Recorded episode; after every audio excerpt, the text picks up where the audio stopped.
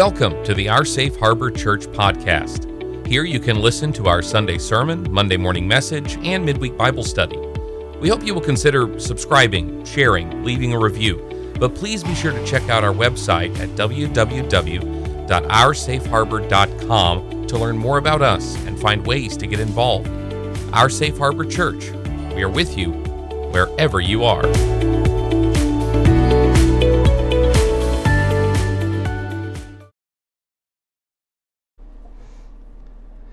There is a truism in science that says extraordinary claims require extraordinary evidence.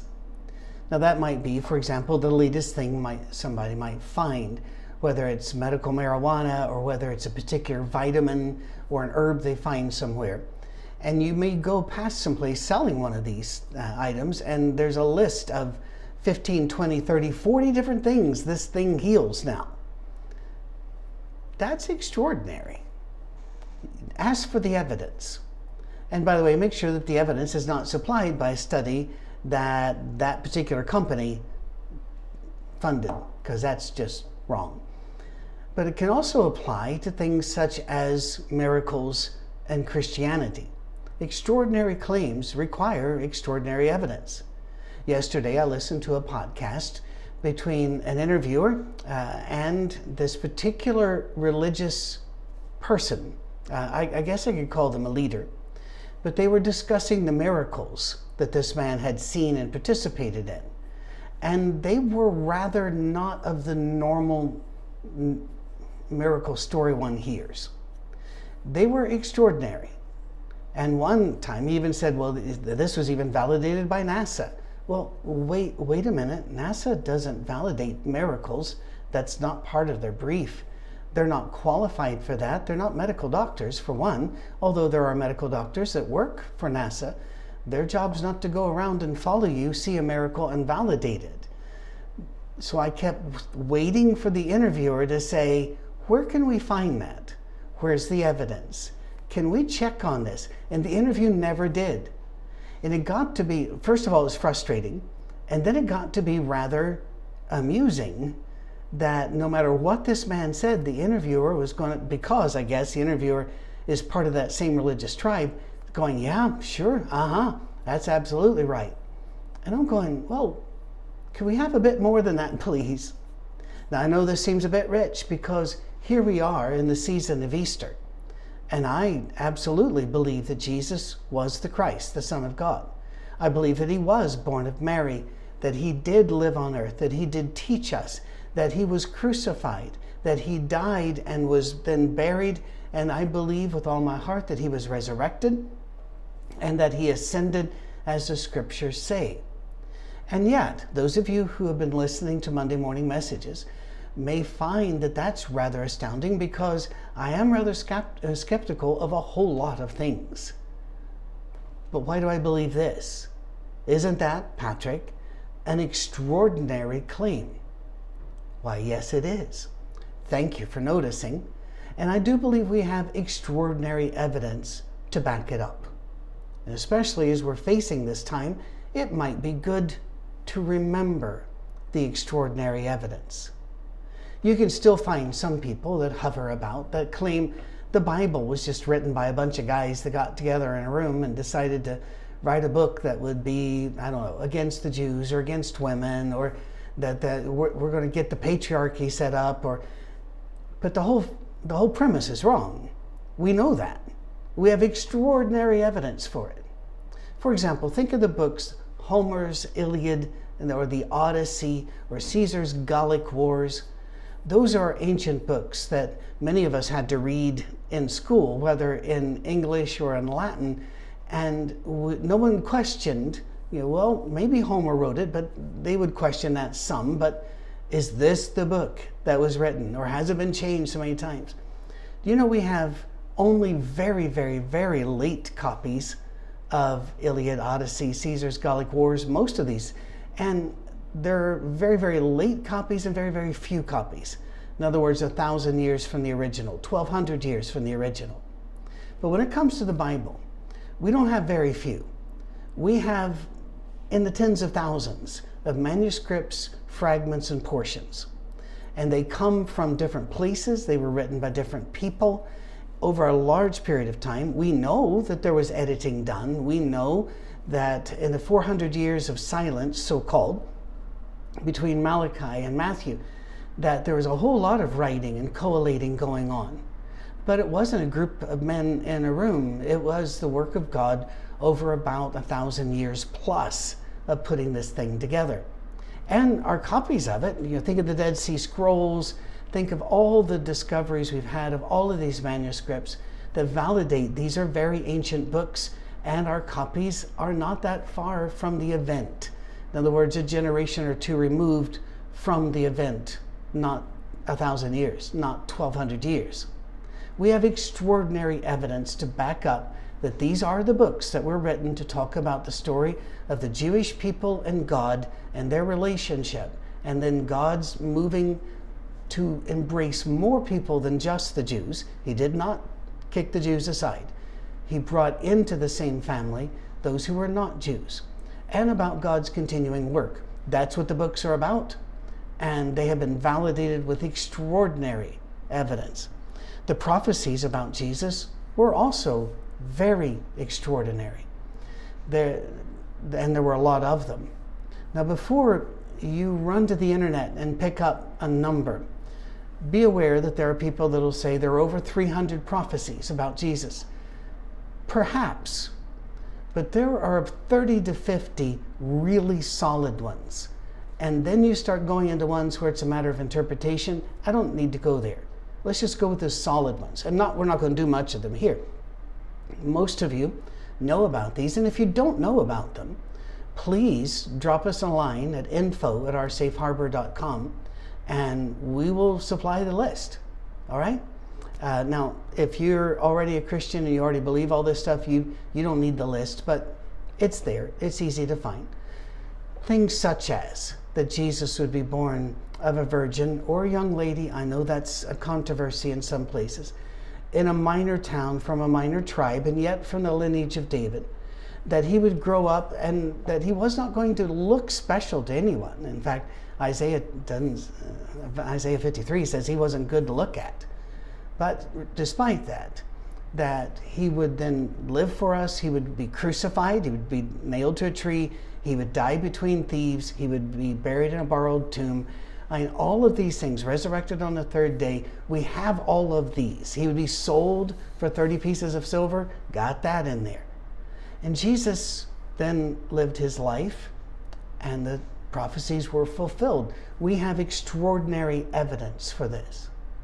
Now, one of the reasons I'm doing this for us today is because of a 12 year old boy. Yeah, me. I found a book in my father's library. My father was a super conservative, hard-line Christian all down the right edge of it. And yet, he must have been assigned by somebody or handed this book by somebody and asked to comment. And it's an old standard argument that we saw a lot in the 1930s, 40s, and 50s. This particular book was called The Passover Plot. You can still find copies of it, but I'm just not really sure you're going to be all that wowed by it because it makes a lot of extraordinary claims, but it offers zero evidence. All it does is say, well, Jesus didn't really die on the cross, maybe he just swooned. Or maybe he did die and the disciples then hid his body. Well, okay, we can maybe ourselves from here on into eternity, but where's your evidence for this?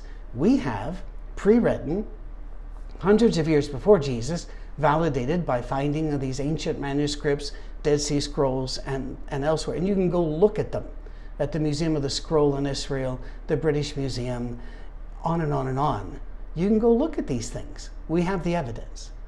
These prophecies were made hundreds of years before Jesus lived, and yet they happened.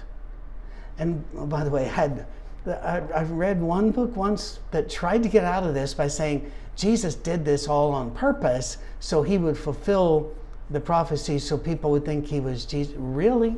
Really? That's extraordinary. How could you do that? How could you arrange all of that? Well, that's never explained. Of course, it isn't. It's an extraordinary claim without any extraordinary evidence. This is not really necessarily and entirely a faith issue or a theological one, it's a historical issue. When it's viewed that way, we can examine the evidence. Do you have ancient attestation? Papers, letters? Yes, we do. Do you have historical eyewitnesses, people that were present? Do you have their records? Yes, we do. Not the personal ones. Let's not go overboard here. We don't have something which they wrote, guess what I saw today, Dear Diary. But what we do have is a whole generational change and people writing down the stories. And this is also interesting to me. When they wrote the Gospels, we don't have any records of people writing saying, none of that happened. That's not true. We don't get that. We have the Gospels right out there in public, and people had the chance to go through and point by point take it apart. We don't, we don't have that. The stories were too well known to be taken apart. The historical eyewitnesses were too many to be debunked. Also, something happened. Something happened, and it was massive. All through history, we've had saviors. All through history, we've had people that have claimed they're the Son of God or they are God or that they know God personally and they talk to Him, and now God wants you to do this. Swamis and gurus and cult leaders, we've had them throughout all history. And we've had the deluded who thought they were Jesus or thought they were God. I've met them too. Even dressed up like Jesus on my front lawn once, a place where I was working, and tried to convince me that they were Jesus, but they, they weren't qualified in several ways. But regardless, why do all of those saviors just go outside of history and we never hear from them again? But this one blew up the planet, turned Israel upside down or Jerusalem upside down as the, as, as the charge was against Peter and John. And to this day, it keeps going. That's pretty extraordinary. There are certain facts we know. There was a Roman seal and it was broken. You didn't do that. You just didn't do that unless you're ready to die in the most horrible way ever. But there was a, a tomb and there was a seal and it was broken. We know that the tomb was empty. We know that the stone was rolled away. We know that the Roman guards made up a story of being overpowered. Now, by the way, one of the reasons we know that's a fake story is because not just because scripture says they set it up ahead of time that this is going to be our story with the leaders, but it's also because if a Roman was given charge to guard a certain area and the prisoner escaped or people broke in anyway, they they paid for that with their lives. So why would they say, "Oh, you know, we um, we went to sleep, you know, and, and then we woke up and because they knew they could get away with it this time because they had a deal with the authorities. To say that in any other time would mean they, they would be killed. Well, that's an interesting historical little piece of information. In fact, there's more. The people who saw Jesus afterwards attested that that was Jesus. And there were people who didn't believe in Jesus and then they saw him and they believed, like Saul of Tarsus. Well, I know that when Elvis died, people were still spotting him 30, 40 years later, but there was no evidence for that. None. And the evidence we had, by the time, and I don't want to be gross, but by the time they did all the autopsies on Elvis, there wasn't enough left of him to identify. Uh, that was, they'd gone over the top in many ways, and that's a scandal of its own. But people said they saw him, they didn't see him. When people saw Jesus, there were enough of them in broad daylight in too many places, and some who didn't believe who then believed. That's pretty extraordinary evidence. It changed their lives too. James, Jesus' brother, did not believe that Jesus was anything special. Thought they were he was deluded until the resurrection. And then James became such a leader of the church and such a man of prayer that his nickname was Camel Knees, because he was on his knees so often they were heavily calloused. But not just him the apostles and the disciples who spread out from there never changed their story, never changed their story under torture and death. And all of the apostles, save John, died a violent death due to Christ. And yet, they didn't change their story. What conspiracy theory could hold up that long? None has at all. If there's an out, somebody speaks, somebody you know, spills the beans, as they say. I have no idea why. You don't need to write me, I'm okay. It just changed their lives. It, it changed cowards into tigers. Why? Because they saw something extraordinary. And the evidence for that in their own life is rather extraordinary. They kept the story. Very briefly, because I like to keep these to 10 to 15 minutes, and we're coming up 15 minutes, so I'll do just really quickly. I've read the other books, I've read the other challenges, other stories. He swooned. He didn't really die on the cross, they just thought he died. And then they wrapped him up and they put him in a grave, and the cool of the grave revived him. And the guards must have been sleeping, and he wandered off. Wait a minute, that would actually be a better story than one we've got. Let me walk through this with you. Here's a man that hasn't been allowed to eat or drink any sufficient fluid for days. He's had his back ripped off of him by a whip that is meant to do that.